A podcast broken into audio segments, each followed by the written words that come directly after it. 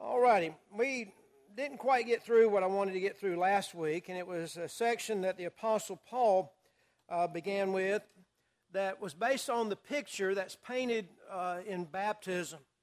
You remember how that um, the two words that we have here in the text, the idea of putting off and putting on, he mentions them more than uh, uh twice here in the text.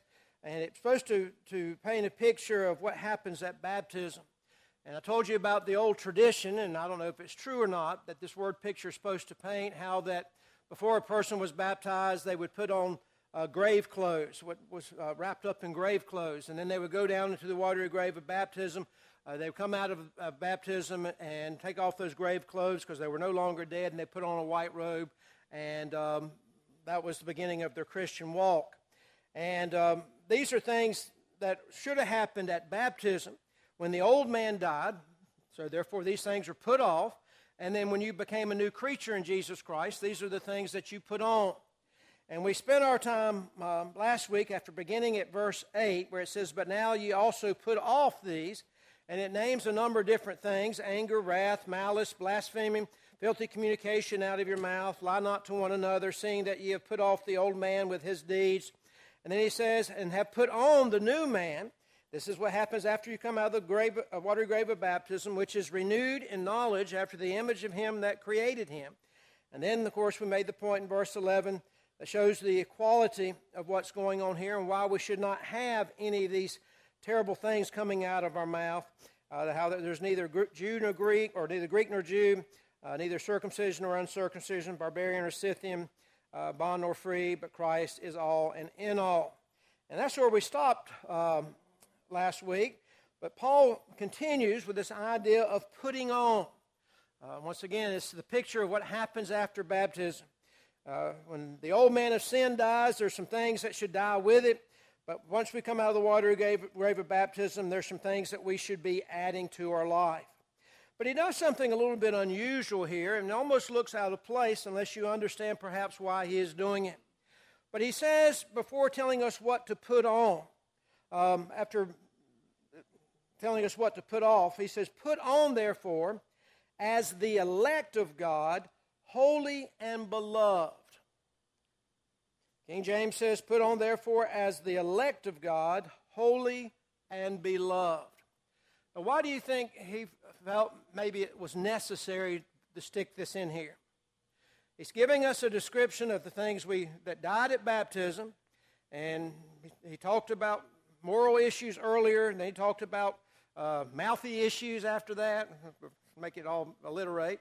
Uh, and now he's telling us that we should put on um, certain things. And then, right in the middle of the putting on things, he stops and kind of makes it almost as a, a side note, but he wants to make sure that we understand this. Why do you think he did that? I'm not can't read his mind, but I've got an idea maybe why he did it. Look what he's done. He's telling us to put on some things, but before he tells us to put on some things, he reminds us, first of all, that we're the elect of God. Secondly, that we're holy and that we're loved. Let me ask you again why would he do that? Okay. We're different from everybody else. Um, go one verse above that, too, where he said, put on. He tells us to do something for, for, before we can, when we put on the new man, there's something that's happening all the time, and this is going to help us to do these other things. What? Become more like Christ, and we do that because we're renewed in the knowledge after the image of Him. What is the renewing of the knowledge he wants us to understand? Well, I think he gives us a clue right here in this verse. He wants to, we want need to be constantly reminded that we are the chosen people of God. That's what elect means there. It means you're chosen, okay? That we're holy. We have been made holy because of the blood of Jesus Christ. We're set apart. Sanctified is another word we can use that. Or reason why Christians are called saints, because we have been made holy. Hagios is the same word and we're loved. All right? Why is it important that we have that knowledge renewed all the time that we're in that we're now in the image of Christ? Well, think about if you're like me and you start reading through these things and, and to be honest with you, some of this came out of the class last Wednesday night. Uh, some people started feeling guilty because if, if I'm honest with myself and you're honest with yourself, there's been some times we've gotten angry when we shouldn't got angry. Uh, there's been some times that maybe we've said some things that we shouldn't have said. Maybe there are times when we don't really put off the old man with his deeds as we should have. And then as we move into this next session, section, and he's telling us that we need to put on kindness and humbleness of mind and meekness and long suffering and forbearing, we don't always get that right either.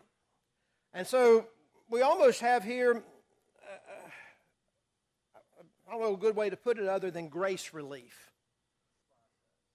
So every day, every day you renew the knowledge that you're being made after the image of Jesus Christ. And the process of that is the fact that you need to remind yourself every day that, first of all, you have been chosen by God. The same idea and the word behind here is the word that was used for the Israelites. In fact, every single word here, uh, chosen, uh, holy, or sanctified, and beloved, can all apply to the chosen people of, of Israel. Now we're God's chosen people, is the idea behind it. And you need to remind yourself every day you have been made sanctified, hagios, holy. And how is that done? It's done by the blood of Jesus Christ. And every single day, we need to be reminded that God loves me. God loves me. He loves me in spite of myself. He loves me. He loves me. He loves me. And that is the impetus as we continue, as, as dear Brother Rudolph said here, as we keep removing those old things of, of the old man and we keep adding the things of the new man, we understand that that's part of that process. We're always reminded ourselves that we have been chosen by God, we've been sanctified by God, and we're loved by God. And so it's almost like Paul, as I said, put in here a, a grace relief section to remind you that you're not on your own when it all comes to this, that you have help with this and that God is behind you and God is forgiving you in those days when you messed up. And um, just to keep pushing on is a good way uh, to, to say it.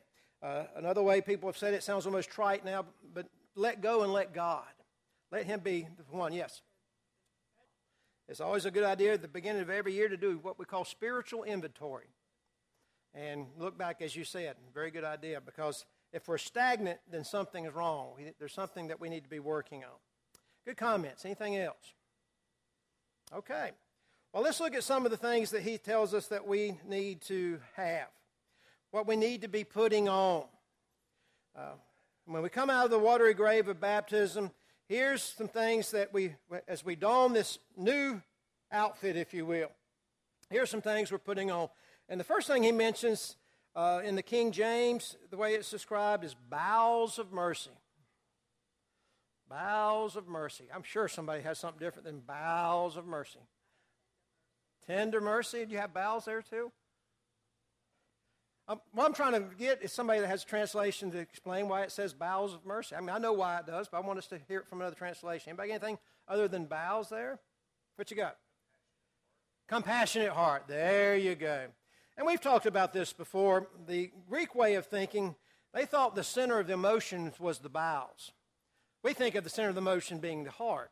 Though, folks, there's nothing in this thing that's pumping there that has any emotion in it, more so than the Greeks thinking that the intestines and whatnot was the center of, of emotion. Uh, emotion is all up here, how we think.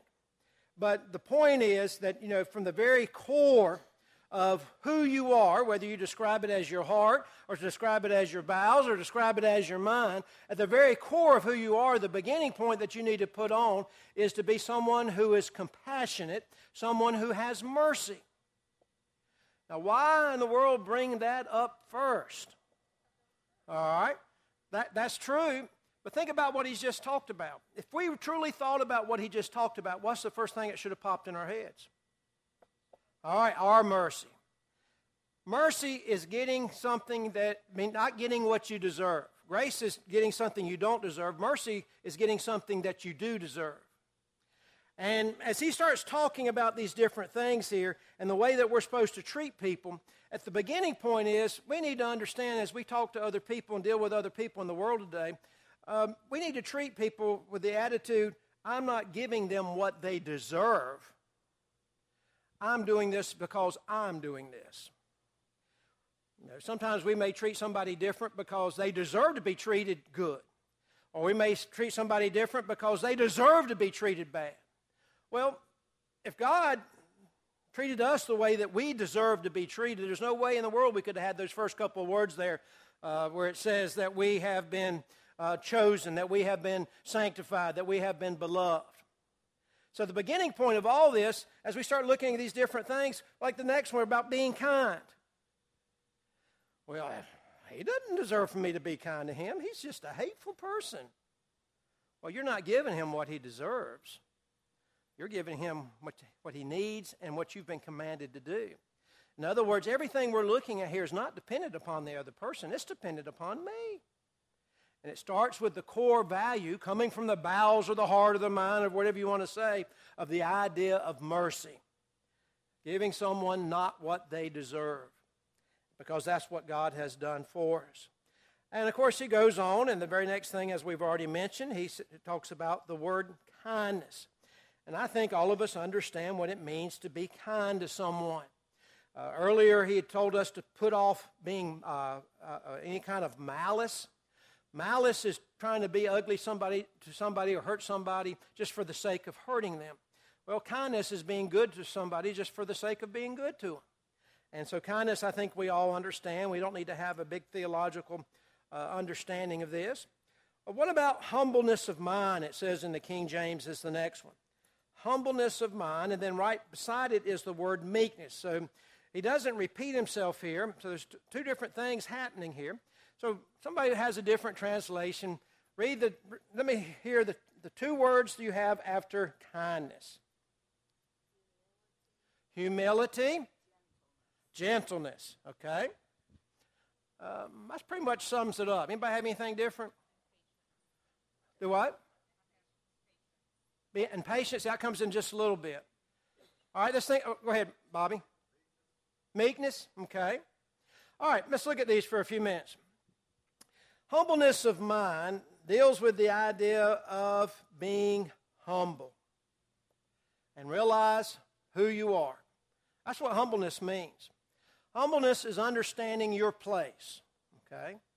Um, where is the first thing that we need to understand where our place should be? In the grand scheme of things. All right? But what makes you know you're a sinner compared to God? We need to understand that God is the creator and we're the creation. God is holy, I'm not, as you mentioned. Um, we need to understand that we have a proper place in now that we are put on this new man. And that proper place understands that we are someone who is underneath God. Maybe is a good way to put it. Um, it's the idea that uh, I'm just like every other person, too. He mentioned earlier that there's neither Greek nor Jew nor circumcision or uncircumcision, and goes on down the list. That's brought out again because of what he's telling us here about being humble.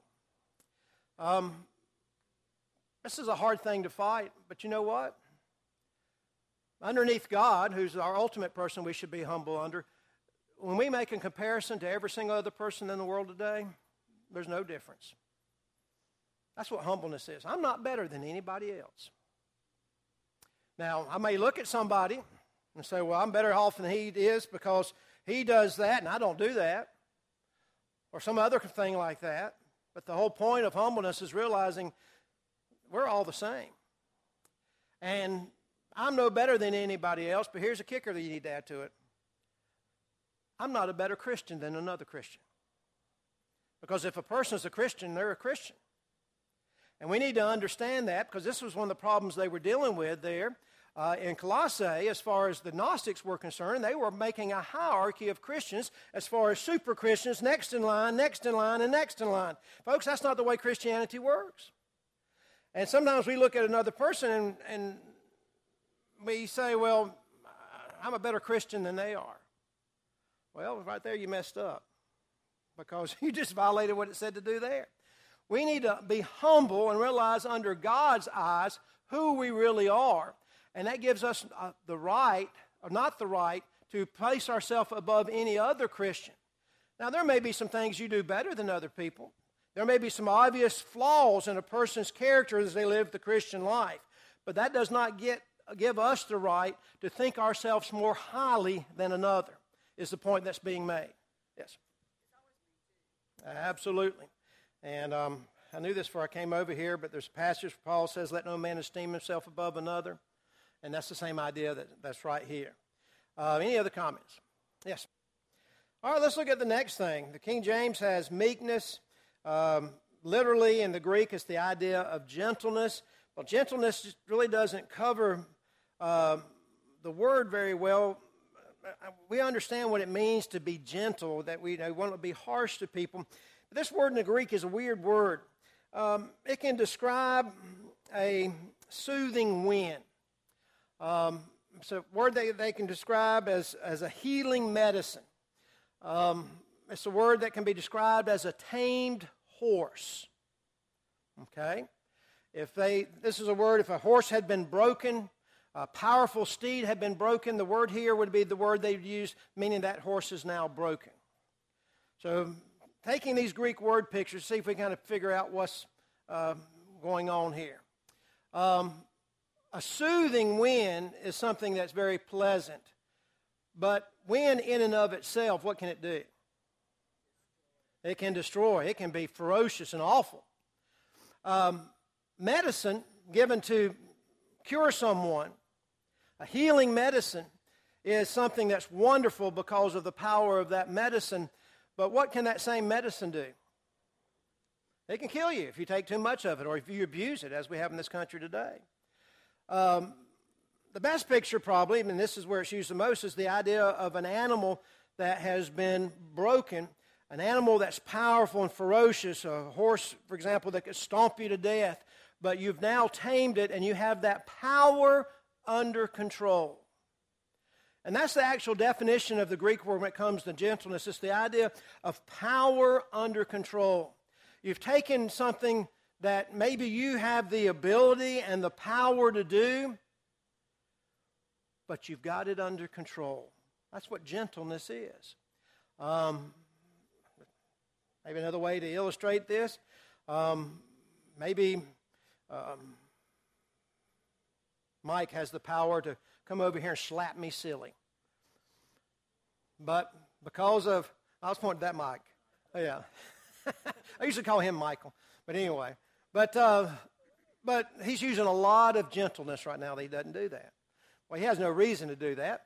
But there may be some times in life that we might have the reason to just slap somebody silly out of anger or out of jealousy or whatever the case may be. We're not talking about defending yourself here, we're talking about uh, an outburst. And he's already talked about mercy and then kindness and we need to remember our place in the grand scheme of things, and that should lead us to be the kind of people who are meek or gentle. That's what he's continuing. Flo, did I see your hand up?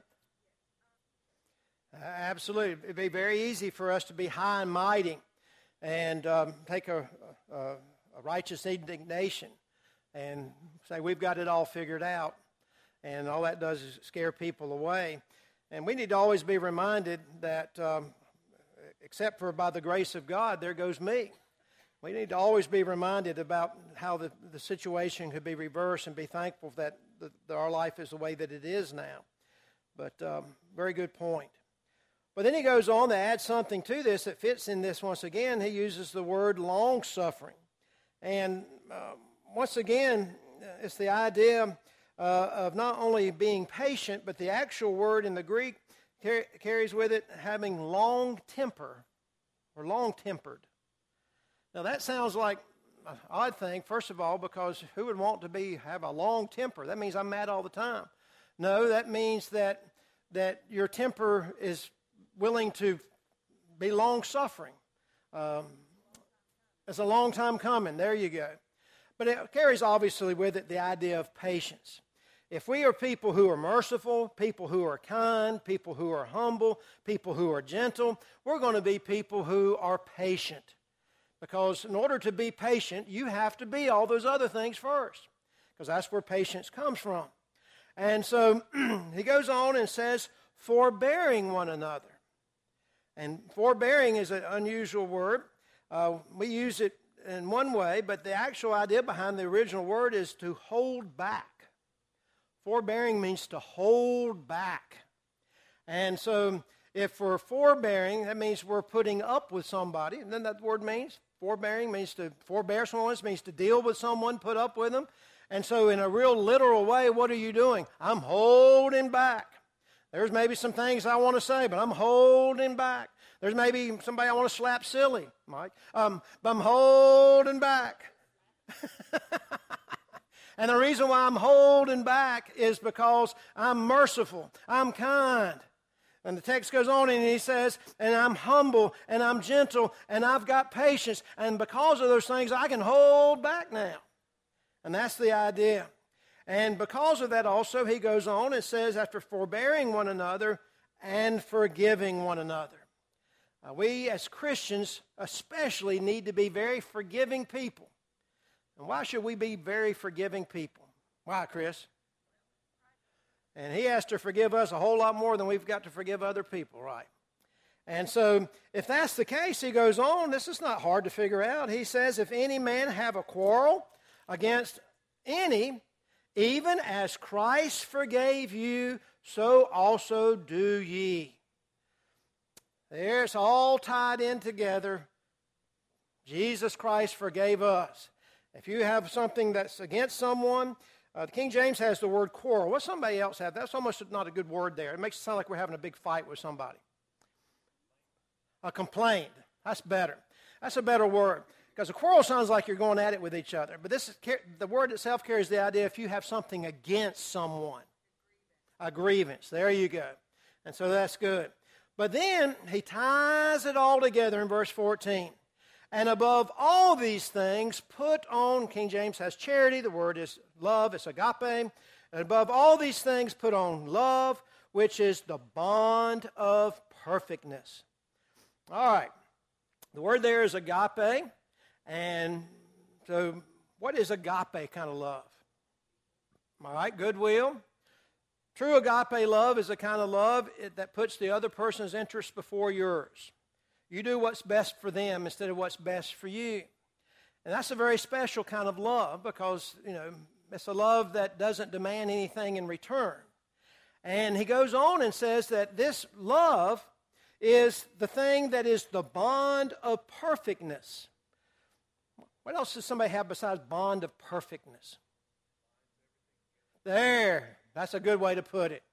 This is what binds it all together. This is the glue that holds the mercy, the kindness, the forgiveness, everything in here. It's all based on the idea of love. If we were really agape other people, always put their best interest first before ours. The kind of God, the love that God had for mankind, that He put their interest above his interest and gave us his only begotten son. That's the kind of thing that will cause all this to fall into place. But then he adds something else to it. And let the peace of God rule in your hearts. Now, you lose something here, and I don't care in what translation you have, but rule in your hearts. What does that mean? How can you have the peace of God ruling in your heart? This word for rule here in the Greek is an unusual word. It's a word that's an athletic word, and the best word we can use to describe it, because if we say the word judge, it doesn't sound right in our day and age when it comes to sporting events. But a good word we can use right here is the word umpire. Okay? That's the closest we can get to it. But it goes back to when Paul, during the, the kind of athletic events they had, they had a man that was in charge to make sure that everything worked out right as far as the game of play. Does that make sense? All right. So, how in the world can we let the peace of God be the umpire in our hearts?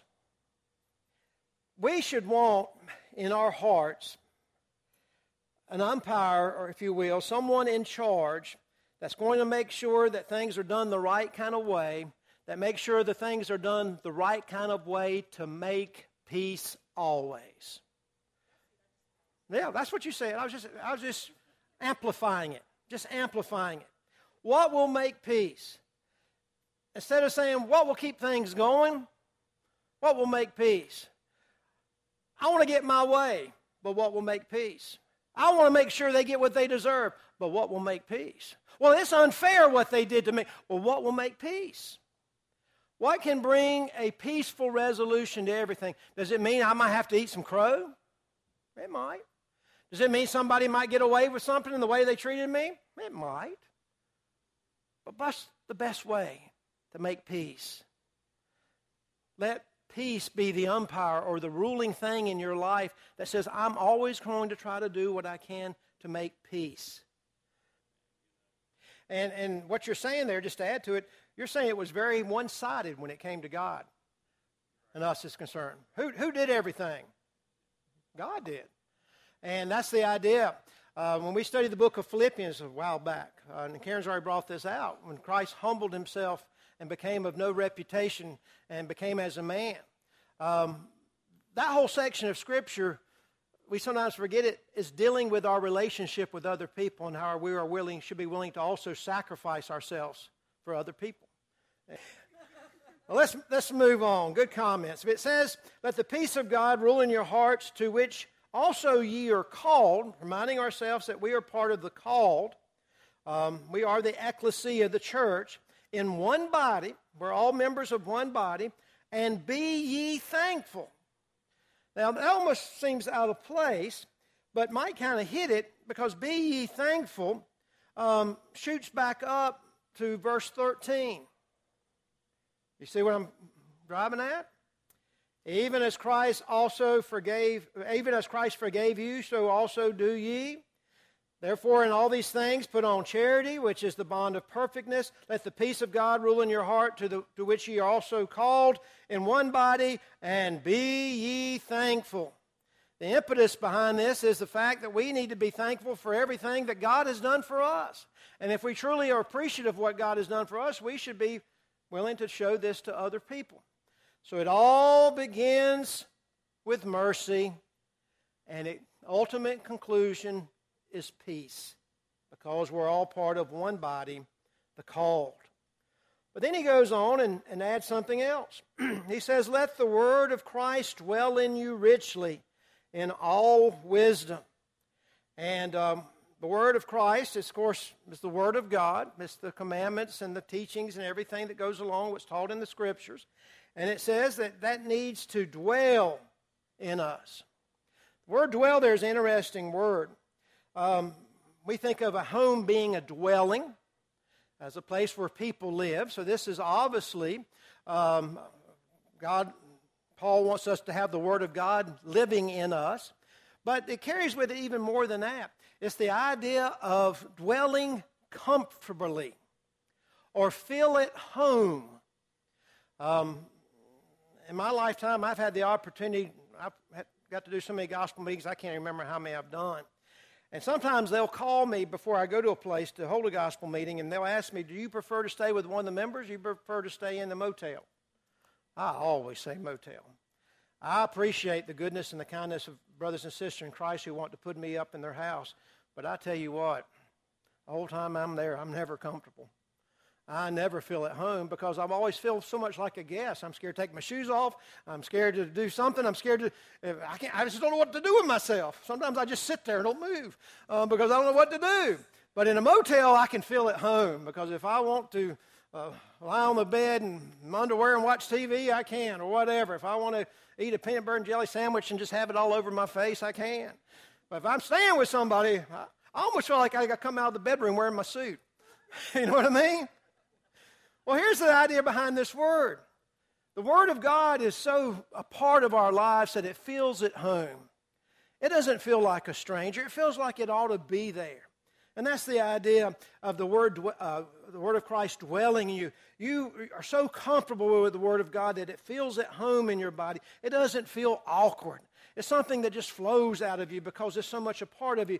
And I don't mean you got to know every book, chapter, and verse or be able to quote a bunch of scripture, but yet at the same time, the teachings are there. They, they feel at home with you because you're, you're, you have an understanding of them. But then he goes on, and it almost seems like it's out of place where he's put it because of everything that he's talked about. He's talking about letting the Word of God feel at home in you uh, richly in all wisdom. And of course, he's making a, a cut there at the um, Gnostics that all the wisdom you need is, is going to be from the Word of God. But then he goes on and says, like I said, almost uh, something unusual. He says, let, let the Word of Christ fill at home in you richly or abundantly in all wisdom, teaching and admonishing one another in psalms and hymns and spiritual songs, singing with grace in your hearts to the Lord. Why, when he says you want the Word of God to dwell in you abundantly, does he tell us to teach one another by singing? All right, first of all, let's look at it this way. We need to understand that when we sing praises to God, that not only do we have the vertical thing going on with our voices going up to God and praise to Him and adoration to Him as we've been commanded to do, but there's also a vertical thing that happens. The songs that we sing have messages in them. The songs that we sing teach us things. Blessed assurance, Jesus is mine. Oh, what a foretaste of glory divine. That is telling the person sitting next to me, I need to have that same assurance. Or, um, I gave my life for thee. What that hast thou given for me? That reminds us that Christ sacrificed for us. We need to sacrifice for him. But we also, there's another byproduct of this in the fact that the easiest way to learn is by singing. You ever thought about that? When we really needed to learn something, oftentimes our parents would tell, try to teach us a song, didn't they? And we even do that today. Um, there are songs in our song book that we know by heart. Now, we don't always think about it this way. We know them by heart, but guess what? We know the words of those songs by heart too. And if we pay attention to the words of those songs, we have some scripture dwelling in us. For example, if I told you, I don't know why this microphone keeps going in and out, because I can tell it is. That's because the battery just died. You, you run and go get me a battery real quick. Uh, if you can hear it up, I can hear it over here. It goes in, it goes out, it goes in, it goes out. But anyway, I'll keep talking while he gets the battery. It's still working. Um, but think about this. Um, who can quote Galatians 2.20 for me? All right? Why can you think, before you quote it, why do you think you can quote it? Because of the song. I've been crucified with Christ, nevertheless I live, yet not I. Well, if you know that song, guess what? You can quote Galatians 2.20 because that's just the scripture. Okay? Now, the reason why you know that scripture is because you know that song. So, the whole idea is that, you know, when we sing to one another, we're not only singing praises to God, but we're teaching and admonishing one another by the words that we sing. And sometimes those words stick in your head better than the preacher getting up and preaching because there's repetition, there's a melody that goes along with it. There's the idea that you're hearing not just one person up in the pulpit saying it, but you're hearing everybody sing it. And so that's why this verse is so important. And of course, we could spend a lot of time on the idea that the Bible commands us to sing here and talk about why we don't use instruments and music, but that's for a different lesson and a different time. And if you need some more information on that, I'd love to talk to you about that and explain that to you better. One thing that often comes up in this particular verse is that why Paul uses the word psalms, hymns, and spiritual songs. Why couldn't he just say, sing songs? Well, there's a reason why he used different words here. Um, the word Psalms is Psalms. And that stands for any kind of song that's a scripture song. Um, it can be, The Lord is my shepherd. That's a song we sing. That's a psalm song. Galatians 2.20 that Karen just mentioned, that's a psalm song. It's any song that is based upon Scripture. And we should always try to have songs that are based on Scripture because the whole purpose of singing is teaching and admonishing one another. And that's the Scripture. We want the Word of God to dwell in us. I love some of our modern songs, but and they're pretty, but sometimes those songs have no knowledgeable stuff in it other than repetition of God is great. I mean, I'm being facetious here, but we need to be careful that we don't get too caught up in certain songs that really don't teach anything because the purpose of our singing is to teach one another. Hymns are classified, oh, we're running out of time. Hymns are classified as songs that are written by people, okay, for the purpose of giving us edification and growing. Uh, they're not taken directly from Scripture, they're taken from someone's mind. Um, Blessed be the tie that binds. That was written by somebody who wants to remind us of the closeness we have as Christians. Um, there's ideas of that in Scripture, but that exact phraseology is not there. But instead, uh, someone who is a composer came up with that. We're allowed to sing those. And then the idea of spiritual songs are spiritual songs that deal specifically with songs we sing to build up other people, to make us more spiritual. Um, it's the songs that are exhortation uh, songs like uh, Send the Light, Send the Light. Uh, it's the idea of telling us to do something. So Paul is covering all the different aspects. He's covering scriptural songs. He's covering songs that other people have wrote that deals with Scripture, and he also deals with songs that make us more spiritual as far as um, building us up and encouraging us. But then, so I'll go ahead and finish out the, this text here. He says, "Singing with grace in your hearts to the Lord." Grace is a word that can be translated there because it is the word charis, which we get the word grace from. But the idea and the context here in the Greek is the idea of being thankful. And I don't know if anybody has thankful in their text or not. You do, Eric? Okay. And it's the idea, he's continuing in this thought of why we were thankful in verse 15. We also need to be thankful in verse 16. And we're going to find out that we're going to be thankful in verse 17 because it all shoots back up to verse 13 even as Christ forgave you, so also do ye. So, why am I going to let the word of Christ dwell in me richly? richly? Because of what Christ has done for me. Why am I going to sing and admonish one another in psalms, hymns, and spiritual songs, singing with thankfulness in my hearts to the Lord because of what God has done for me? And we have got to stop.